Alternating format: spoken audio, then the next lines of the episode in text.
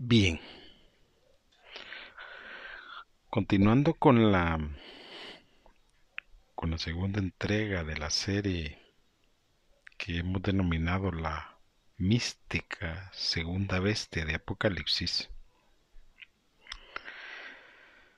debemos de hacer algunas reflexiones previo a, a continuar con el desarrollo de este tema visto desde la óptica que nos han entregado en revelaciones.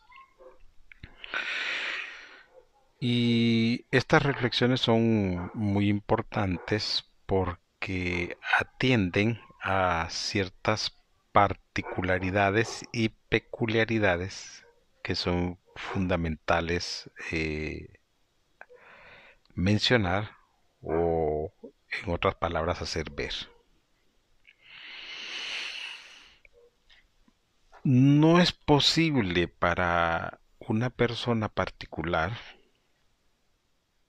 querer entender algunos aspectos que se desarrollan con este personaje, con este carácter del fin,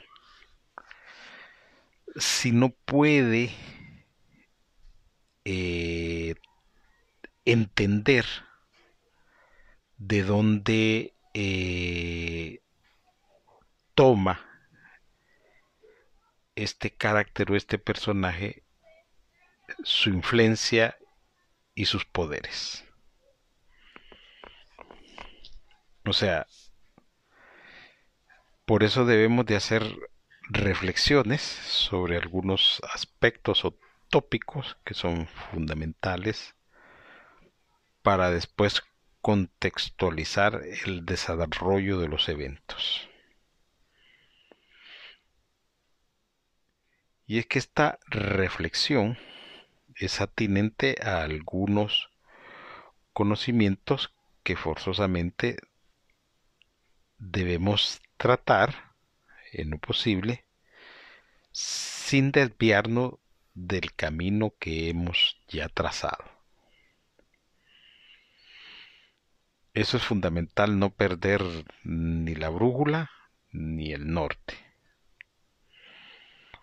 Porque si no, nos vamos a encontrar en un momento determinado, en un momento X, en otro lugar que no era el que pretendíamos desde el inicio de esta enseñanza, seguir y llegar.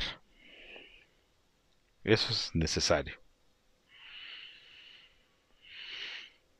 También es necesario eh, que entendamos que esto que vamos a hablar tiene un sentido fundamental que nos va a permitir ilustrar y remembrar algún conocimiento que está catalogado como para algunos antiguo, para otros muy antiguo y para otro sector un conocimiento ya olvidado.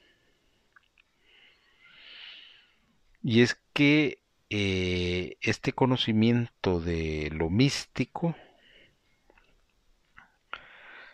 es un conocimiento que a través de la historia ha generado extraordinarias revoluciones y controversias. Porque eh, personas de una edad, cuando me refiero de una edad me refiero a a una época o a un tiempo, personas de una edad o de una época o de un tiempo pretenden conocer, desarrollar, evolucionar un conocimiento que no es de su época. No sé si me estoy dando a entender. A través de los tiempos en la porción de la historia que nos han dejado, aunque alguna historia ya sabemos nosotros que ha sido manipulada, pero en alguna porción de la historia han sobrevivido algunas, eh, diría yo, civilizaciones, eh, han sobrevivido, podría decirse también, algunas enseñanzas o algún conocimiento.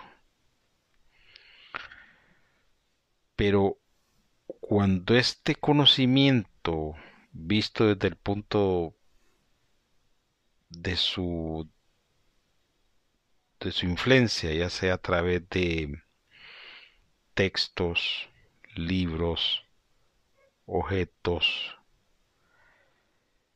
eh, simbología o tradición oral, ha llegado al conocimiento de las personas.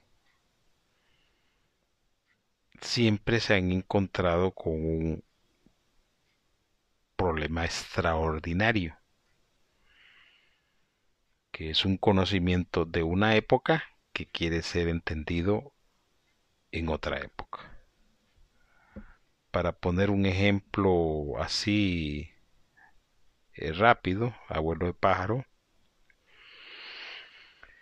eh, podemos utilizar, por ejemplo, el conocimiento de las profecías de Nostradamus, que fueron escritas en un tiempo y que quieren ser interpretadas en nuestro tiempo. Y eso ha generado que mucha profecía no tenga ni sentido o haya sido mal utilizada o mal interpretada. Entonces por eso nosotros hablamos en etapas de conocimiento ya sea antiguo, muy antiguo y otro ya olvidado.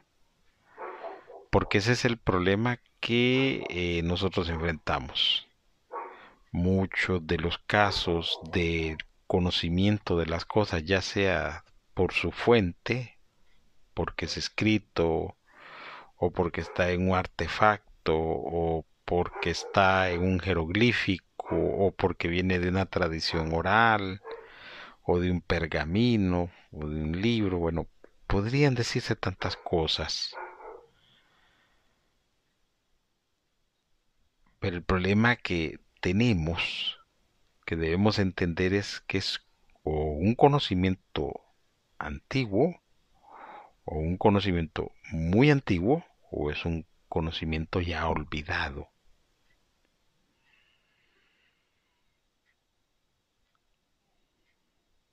Y eso ocurre porque la era en la que nos encontramos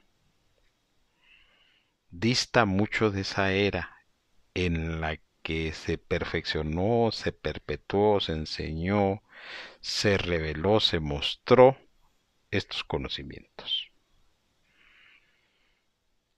Dicho de otra forma, menos formal, debemos desempolvar antiquísimos textos que nos sirvan que nos ayuden, que nos den ese plus, ese más, ese, ese valor agregado, aunque estemos claros que ya no orbitan en el presente en el que nos encontramos. Y es que eh, uno de los problemas de la humanidad ha sido que el conocimiento se ha ido extraviando o perdiendo, ya sea el caso. Y de repente eh, este conocimiento que se, se ha extraviado o se ha perdido, que debió ser parte de los anales de la historia, pero que no quedó en ella,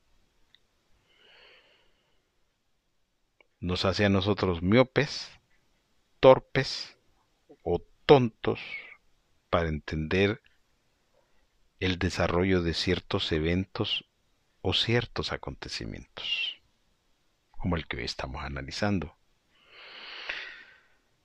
Y es que el problema es que si usted no tiene, si no es versado, si no ha estudiado, si no está en la materia o en la ciencia de su vida, el conocimiento místico, difícilmente usted va a entender las cosas. porque no está en usted. Yo he encontrado personas que confunden lo místico con lo esotérico.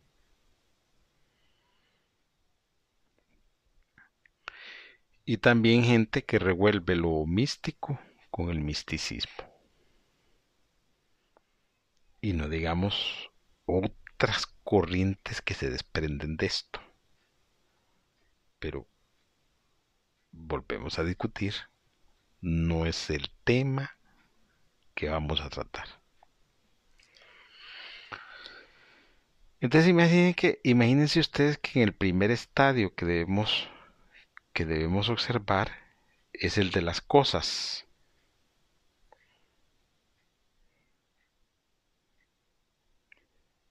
Terreno místico que en este tipo de lenguaje tiene otros valores valores propios de otro tipo de disciplinas.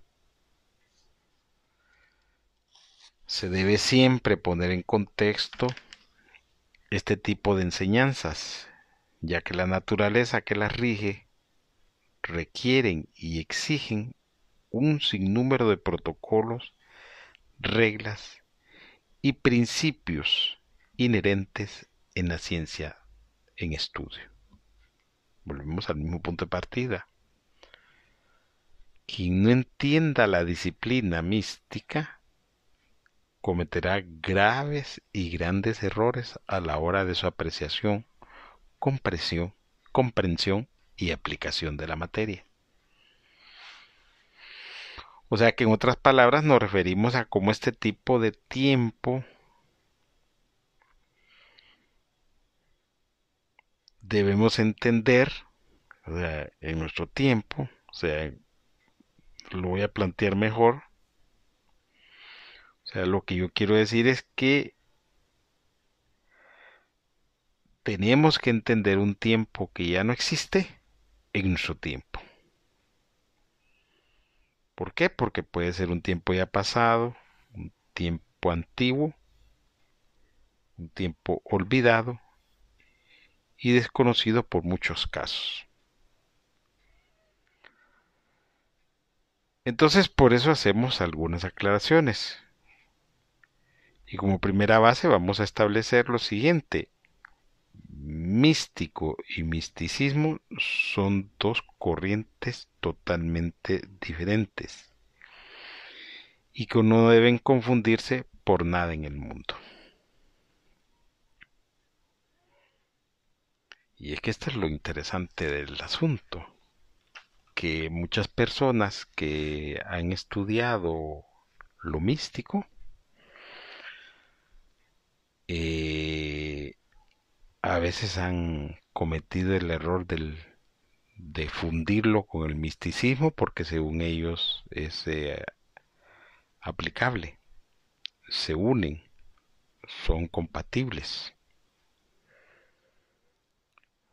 Cuando el místico sabe que esa ciencia es una ciencia bien, eh, por decir un lenguaje propio de lo místico, es bien hermética. Y cuando nosotros hablamos de hermética, hablamos de hermetismo. Y cuando hablamos de hermetismo, hablamos de las disciplinas del conocimiento de los principios, de los valores que rigen la ciencia de Hermes Trimigesto, a quien se le indica como, eh, ¿cómo se llama? El, el que enseña, el que revela, el que muestra el camino, por decir un caso en el texto del Kibalión. Para los que hemos leído ese tipo de textos, eh, sabemos cómo se llama, que el mismo está regido por, por una serie de principios. Y principios que le parezca o no al lector, le interese o no le interese, crea que le sirve o no le sirve, esté o no esté de acuerdo, debe respetar. Así en sí, debe respetarse. Pero para que una persona entienda, eh, se compenetre, transpire hermetismo, tiene que aplicarse a una serie de disciplinas que hoy en día en lo particular abiertamente no se practican. Así de sencillo, abiertamente no se practica. Pero la mayoría de gente quiere,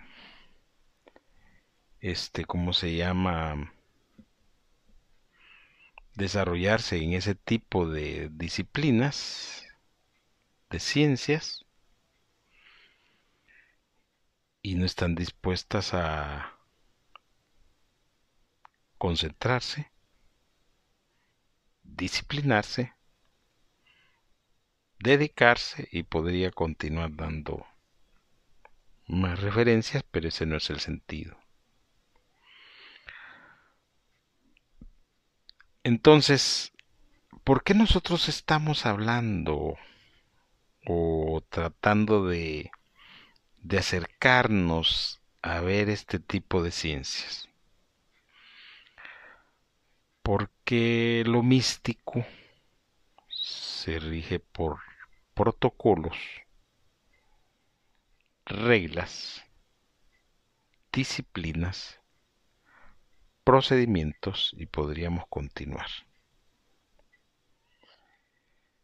Y el que no los entienda no va a comprender por qué hay ciertas cosas en las escrituras que se hablan y no se entienden aparentemente, pero es la falta de conocimiento.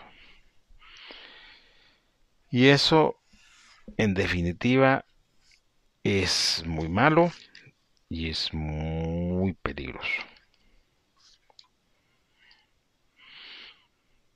Por eso creemos nosotros como necesario dar una especie de de inducción somera, ligera con relación a estas cosas porque eh, tenemos que estar claros. Y eso de que tenemos que estar claros nos permite eh, captar la idea entender de que no vamos a entrar a estudiar de manera profunda estas estas corrientes porque nos desviaríamos del camino y ese no es el sentido de este estudio. Es posible que haya gente que le interese y que le guste y hasta le atraiga.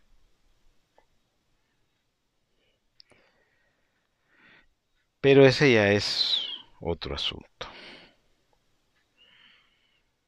Así que vamos a tratar de traer a valor presente un conocimiento ya olvidado y poco comprendido en nuestro tiempo.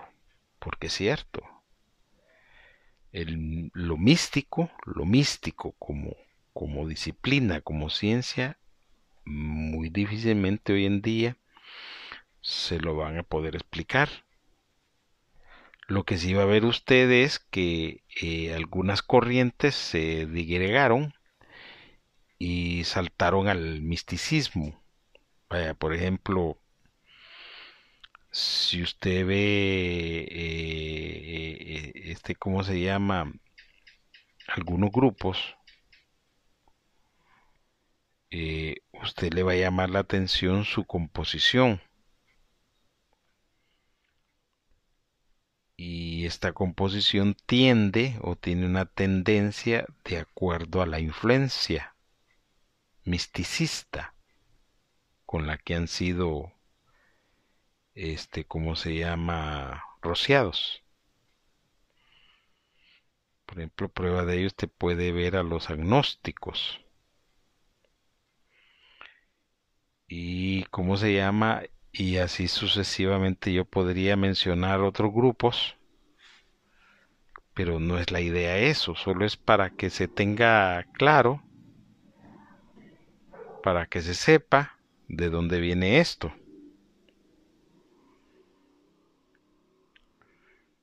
Y eso es importante porque debemos saber que existen muchos tributarios que enriquecen el conocimiento. Dentro de los textos conocidos podemos atrevernos a citar el que ya habíamos hablado anteriormente, que es el Kibalión. Así como otros, tales como el libro egipcio de los muertos, porque hay varias versiones de este texto, Pero también hay otros desconocidos que nos atreveríamos a citar, por ejemplo, el de los enigmas. Otro sería el de los poderes. Y un último, aunque hay muchos más, el de los portentos. Como dije, esto es una ciencia y como tal, la ciencia está enriquecida por mucho conocimiento antiguo, antiquísimo y conocimiento ya olvidado.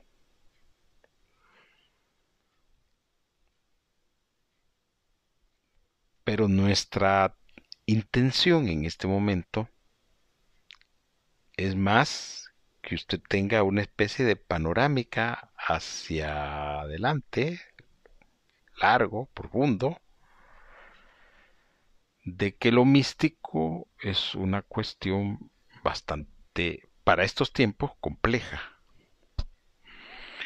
Y lo es porque las escuelas del conocimiento desaparecieron. Los maestros ya no existen. Y los textos, los que han sobrevivido, eh, el entendimiento de ellos está bien complicado. Porque no hay quien explique, no hay quien enseñe, no hay quien entienda. Y eso ya es un asunto bastante, bastante, bastante complicado.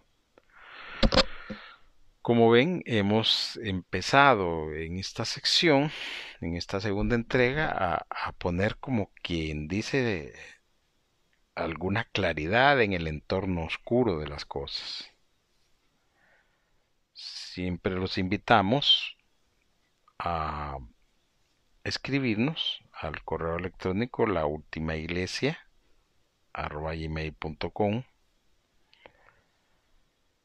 También los invitamos a visitar la página web laultimaiglesia.com Ahí pueden encontrar un repertorio de conocimiento. Eh, pueden también accesar a las diferentes plataformas que tenemos de enseñanza o si quieren escribirnos ahí están los WhatsApp o el Telegram. El asunto es que dejamos eso para que nos, por si hay algún interés más allá. Eh, en esta segunda entrega solo quisimos acercarnos un poco a, a este asunto. Como pueden ver ustedes, no es simple, no es fácil, no es sencillo, pero creemos que estamos dejando las bases para cuando expliquemos cosas más profundas. De antemano agradecemos la atención a esta segunda entrega. Vamos a continuar en otra entrega eh, avanzando porque es un camino largo el que hemos tomado con relación a este carácter especial en las escrituras y lo que nos resta es esperar saber de ustedes y eh, si Dios lo permite, continuar con nuestra enseñanza. De antemano, muchas gracias.